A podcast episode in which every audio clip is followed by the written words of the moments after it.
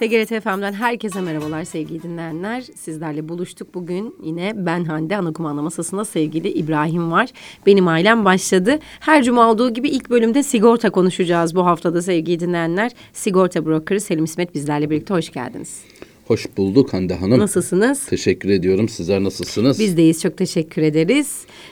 Bugün yine önemli bir konu başlığımız var. Aslında böyle şahıslar arasında konuşulan bir şey. Acaba en iyi sigorta şirketi hangisidir? Evet, merak edilen bir konu bu. Evet. En iyisi. Bana en iyisinden bir şeyler olsun. Evet. İşte o en iyi açmak mesele. O yüzden bu sohbet arasında... işte kişiler beraber sohbet ederken, konuşurken yahu işte atıyorum arabamı sigortalayacağım, en iyi sigorta şirketi hangisi falan. Tabii en iyiden kasıt nedir onu biraz daha düşünmek lazım.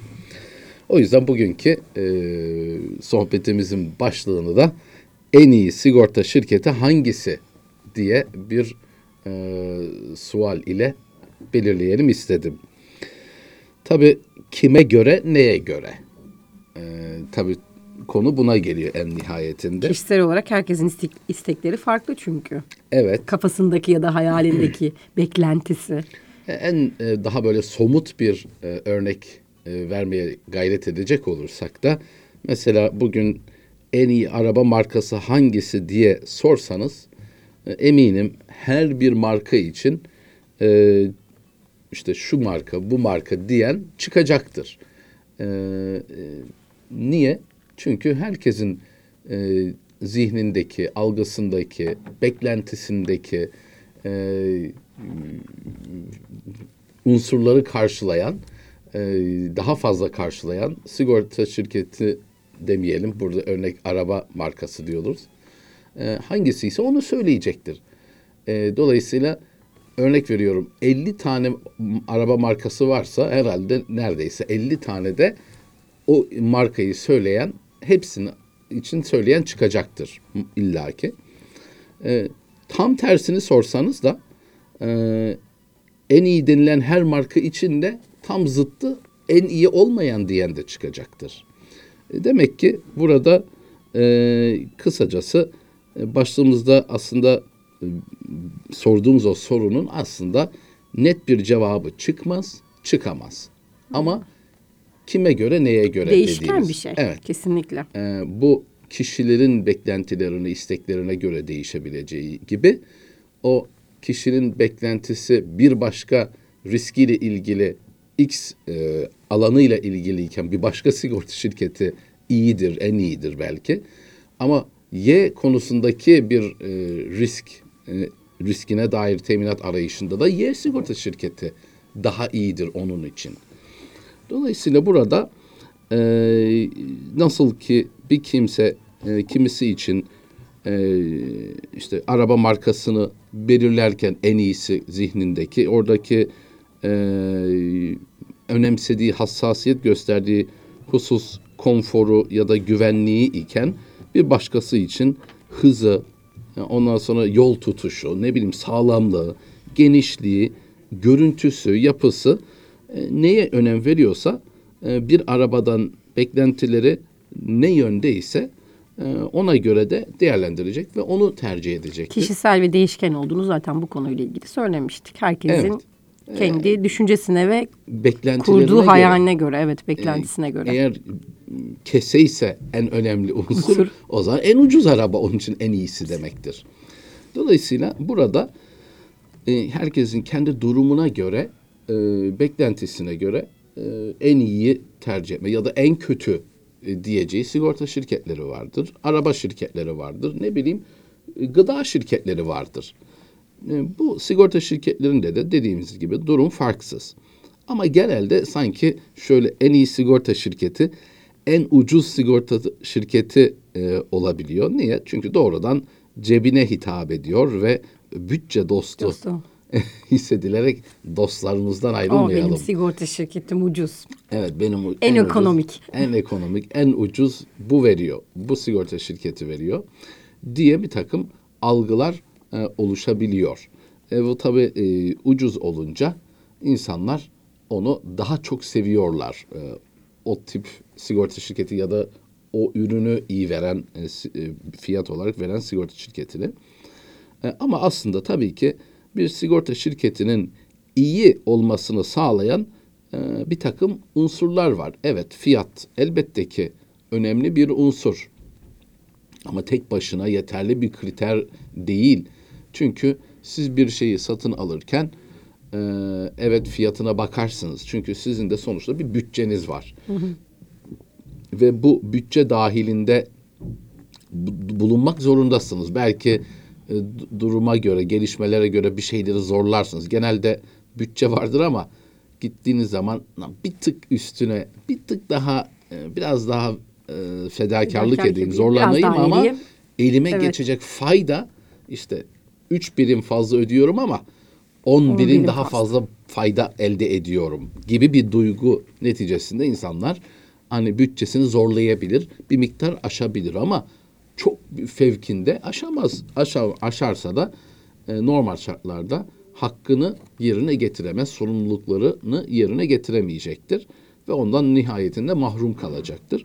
O yüzden tabii ki ödeyeceği rakam önemli ve istediğini olabilecek minimum bedeller karşılığında elde etmeyi de herkes çok ister. Ama orada bir optimum bir seviye var. Yani sizin istediğiniz, beklentilerinizi karşılayacak nitelikteki bir sigorta poliçesi veya sigortanın olması gereken bir aralık var. Eğer çok onun altındaysa o zaman muhtemel orada sinyal ışıkları yanmaya başlıyor demektir. Yani orada bir şeyler alttan gitmiş, altı oyulmuş muhtemelen görünmüyor. Bakınca üstten her şey tamam ama altından oyulmuş, obruk oluşmuş ve bir anda çökmek üzere. Evet. O yüzden dolayı da hani aşırı düşük, çok düşük olanlarda temkinli olmak lazım, emin olmak icap ediyor. Yoksa ihtiyacınız olduğu zaman, yani hasar meydana geldiği zaman açıldı ki orası, altı bomboşmuş, o zaman bir kıymeti olmayacaktır. Demek ki görüntü her şey değil. Görüntü iyi, güzel, bir şeyler, bir fikir verir ama %100'ü için ancak bir kanaat oluşturabilir. Ama düşünce tam oluşur. Emin olmak, tam teşekküllü bir bilgi sahibi olmak ve emin olmaktan geçer. O yüzden dolayı bir sigorta şirketinin iyi olmasını sağlayan aslında unsurlardan bir tanesi evet fiyat politikası yaklaşımı olabilir. Ama daha da önemlileri de var. Mesela kapsamlı bir poliçe olması. Şimdi siz her ne sigortasıysa bu. Hadi trafik standart, onu geçiyorum ama hani standart dediğim zorunlu bir poliçe ve zorunlu olduğu için de içeriği standart, müdahale edemiyorsunuz ama ona ilaveten bir şeyler katmak mümkün olabiliyor ihtiyari olarak. Ama ana trafik poliçesini ya şu karşı tarafa verilen zararlar şu kadarmış, bu kadar fazla, ben onu siz 50.000'e düşürün. Böyle bir ihtimal, imkan yok. O yüzden dolayı bunun dışındaki ihtiyari olan, isteğe bağlı yapılan poliçelerde de kapsamlı olması önemli.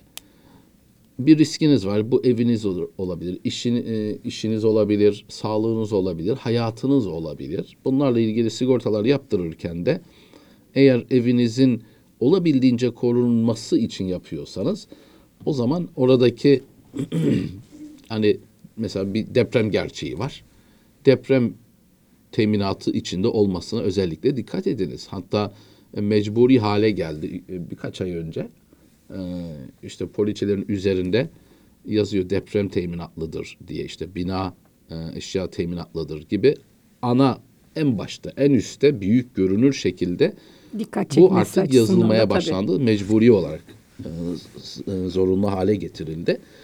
Şimdi konut sigortası yaptınız veya iş yeri sigortası yaptınız. Deprem teminatı yoksa yani tamam daha az ödediniz ama şimdi bir deprem gerçeği var Türkiye için. O yüzden onun olmaması tabii ki bir eksiklik. Bilmiyorsanız bu daha büyük bir sıkıntı. Yani bilerek, tercih ederek ben deprem istemiyorum demişseniz ve konut sigortası yapmışsanız Tamam, okey. Tabii ki en geniş hali değil ama en azından biliyor olmanız bir olumlu bir durum en azından. Hiç bilmeyenler sıkıntı. Niye? Bilmeme olabiliyor. Rakamı çok düşük geliyor. O güzel. Hemen yaptırdı o konut poliçesini. Ama bir deprem oldu. Yıkılmadı ev ama ondan dolayı su bastı. Boru patladığı için ya da kısa devre yaptı elektrik panosu. Yangın çıktı. Neden oldu bunlar? Depremden kaynaklıysa o zaman bir deprem hasarıdır ve deprem teminatı yoksa poliçenizde velev ki yangın teminatı olsa bile, işte ne bileyim dahili su teminatı olsa bile önemli olan yakın sebep ilkesi dediğimiz neden olduğuna bakılır ve deprem kaynaklıysa bu yangın, su hasarları olduysa o zaman o teminatlar da aslında yok demektir. Deprem kaynaklı olduğu için. O halde kapsamlı bir poliçe olması önemli. Siz bir şeyler istiyorsunuzdur ve normalde verilebilen teminatlardır ama bu sigorta şirketi bunu istediğiniz miktarda, kapsamda vermiyorsa demek ki burada sizin aslında bir kısıtınız var demektir. Aklıma ne geliyor? Dolu mesela. Dolu teminatı. Genelde bakıyorsunuz iş yeri sigortalarında dolu teminatını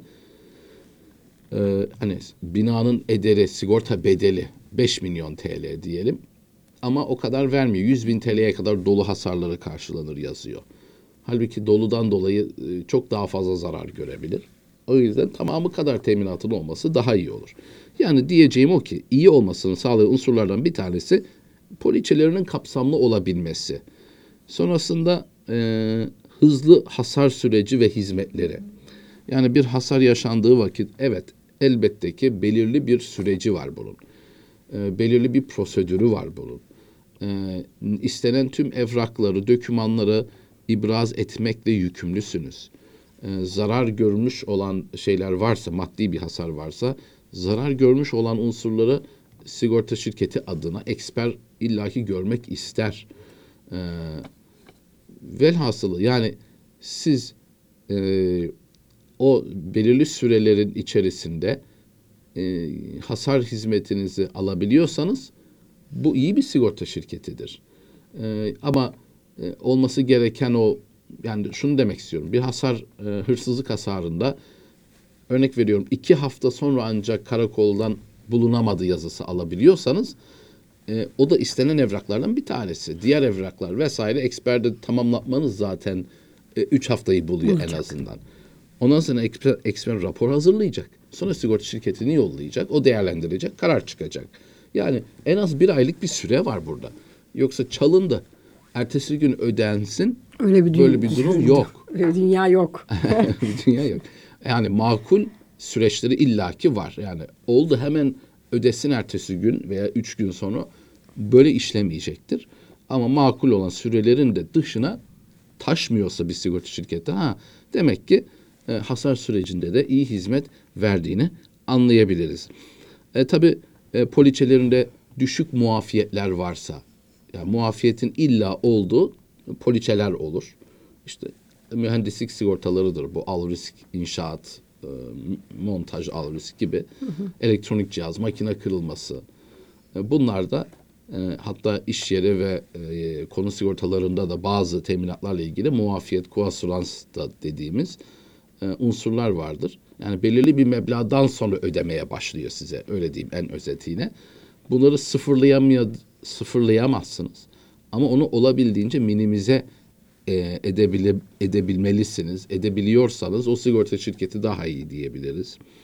Sonrasında tabii müşteri ve bütçe dostu olabildiğince ise müşteri dostu ne demek? Yani müşteri memnuniyetini önemseyen. Yine aslında bir yerde hizmet konusuna geliyor. Yani müşteri daima haklıdır denir. Evet haklıdır ama hani sigortada şartları olan bir anlaşmadır. Herkese düşen bir takım mesuliyetler var. Ve o poliçenin de şartları var. Şimdi o anlaşma yaptığınız sözleşmenin bir takım şartları var ve gerçekleşen hadisede o şartlara aykırı bir durum varsa, dışına taşan bir durum varsa ödemeyecektir. Yani bu sigorta şirketinin kötü olduğu anlamına gelmiyor. Aranızdaki akit bu. Bu akdin dışında kimse baba oğluna ekstradan boşuna herhangi bir neden olmadan bir ödeme bir şey vermez. Bunlar sonuçta kar güden şirketler. Neyse ona düşen mesuliyeti hakkıyla yerine getirmesi gerekiyorken sigortalının da aynı şekilde yapması icap eder. Ve o sözleşmeniz yani poliçe, akit, sözleşmenin çerçevesi dahilinde ödemesi gerekiyorsa ödemekle yükümlüdür. Zaten önceden de birkaç zaman söylediğimiz de bir husus bu. Şunu unutulmaması lazım ki hasar sigorta şirketi değil, poliçe öder aslında. Yani şu kadar da diyemem. Yani poliçeyi kimden yaparsan yap aynı hizmeti alırsın diyemem. Ama birisinden geç dönüş alabilirsin, birisinden hızlı dönüş alabilirsin, birisinden daha yapıcı yaklaşımlar görebilirsiniz. İyi niyet karinesi dediğimiz bir durum var. Bu konuda daha olumlu yaklaşan sigorta şirketleri olabilir. Evet, hani diyoruz ya hasarı sigorta şirketi değil poliçeniz öder. Deminki yani bir dakika önce anlattığımız husus o sözleşme. O sözleşme neyi belirtiyorsa sınırını, şartlarını taraflara ne yüklüyorsa o zaman onun dışına çıkamaz. Hani şikayet edilen hani internet ortamında şikayet edilen her sigorta şirketi için zaten baksanız hepsi için şikayet var. Yani kesinlikle net bir şekilde. Hiçbirisi için sıfır şikayet yok. Evet. Hakikaten iyidir bir sigorta şirketi ama onda da dağlar kadar vardır. Hani bu bilmemekten kaynaklanabiliyor. Sağlık sigortası diyelim. Bunu ödemedi, karşılamadı. Ama onun bir nedeni var. Acaba sigorta poliçemizin çerçevesi içerisinde miydi bunlar? Evet, poliçeden önce mevcut olan bir rahatsızlık olabilir. Sizin haberiniz olmayabilir. Ama onun merhaleleri var. Siz gittiğiniz zaman anlaşılıyor ki doğuştan varmış meğer ki. Ya da belli ki 3-4 yıl önceden beri başlamış. Siz poliçe yaptıktan yapmadan önce olduğu belli, net. Bunu hariç tutacaktır. Tabii bu beğenilen, istenilen bir cevap olmamakla birlikte ama poliçenin şartları bu. O yüzden hani bu şikayetlerle ilgili internet ortamında baktığınız zaman bilgi kirliliği de aslında bir hayli fazla. Hepsi için illaki vardır ama sigorta şirketi hep burada haksız demek yanlış olur. Bilmemekten kaynaklı olarak hani iyi niyetin dışındaki bir durumu düşünmüyorum ya da değerlendirmeye almıyoruz diyelim. Ama onun dışında genelde hani bu bilginin tam olmamasından kaynaklı yanlış anlaşılma da olabilir. Eksik bilgilenme de olabilir. Bunlardan kaynaklı olan ihtilaflar aslında genelde gördüğüm. Ama netice itibariyle bir sigorta şirketi eğer yaklaşımı iyiyse ve demin saydığım hususlarda iyiyse, hele fiyatı da uygunsa, uygun diyorum bakın ucuzculuk en iyi şey demek değil. Genelde böyle. Bazen olabilir. Bunları sağlıyorsa bu iyi bir sigorta şirketidir. Neticesinde şu da var yani bir sigorta şirketinin her zaman her konuda en ucuz olması beklenemez. Çünkü bunların da hasar prim değerlendirmesi var. Ne kadar hasar almış, ne kadar ödeme almış, ne kadar hasar için ödeme yapmış. Buna bakacak bu onun fiyatını fiyat belirlemesini etkileyecek unsurdur. Kendisini sigortalatıyor. Yani restoran firmaları nezdinde TRT anlaşmaları var. O da kendisini biçilen sınırlar dahilinde hareket etmek zorunda. Dolayısıyla oradaki maliyetleri de var. Bunları da göz önüne alması lazım. O konudaki iştahı önemli. Kimisi sağlık konusunda büyümek istiyor, gelişmek istiyor. Ona göre yatırımını yapıyor. Teknolojik olsun, insan kaynağı olsun. Ona göre yatırım yapıyor. Ve o konuda büyümek istediği için daha iyi şartlar, daha geniş anlaşmalı yerlerle çalışması olabiliyor. İşte genişlemek istediği alanlar, etkiler ya da imkan tanır. Bunların hepsi sigorta şirketlerinin iyi olduğu alanları belirleyen durumlar. Demek ki her şirket her konuda çok iyi olamaz ama belirli konularda uzmanlaşırlar. Belki şöyle bir özetle diyebiliriz.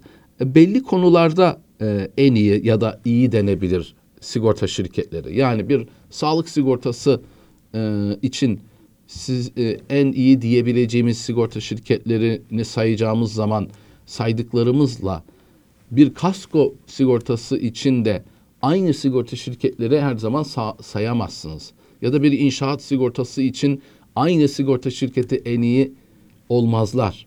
Ürün sorumluluk sigortası, sorumluluk, diğer bir takım sorumluluk sigortaları.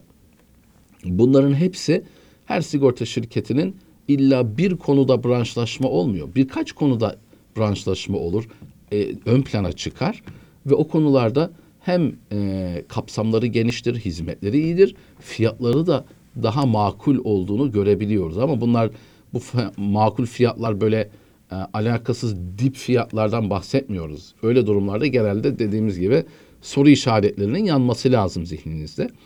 Demek ki en iyi sigorta şirketi için bir isim söylemek tabii ki mümkün değil ama belirli konularda, bugün sağlık sigortasıysa mevzunuz, ihtiyacınız, o konularda en iyi olan sigorta şirketleri belki sayılabilir. Yarın kasko ile ilgili işiniz olduğu zaman da başka sigorta şirketleri olabilir.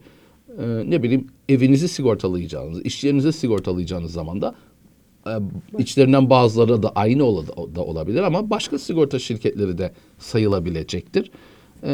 Dolayısıyla sorumuzun cevabı ancak bu kadar verebiliriz diyelim ve kazasız günler dileyelim. Dinleyicilerimize çok teşekkür ederiz. Sigorta brokerı Selim İsmet her cuma olduğu gibi bizlerle birlikteydi yine ilk bölümde. Kısa bir ara verelim, sonrasında burada olacağız.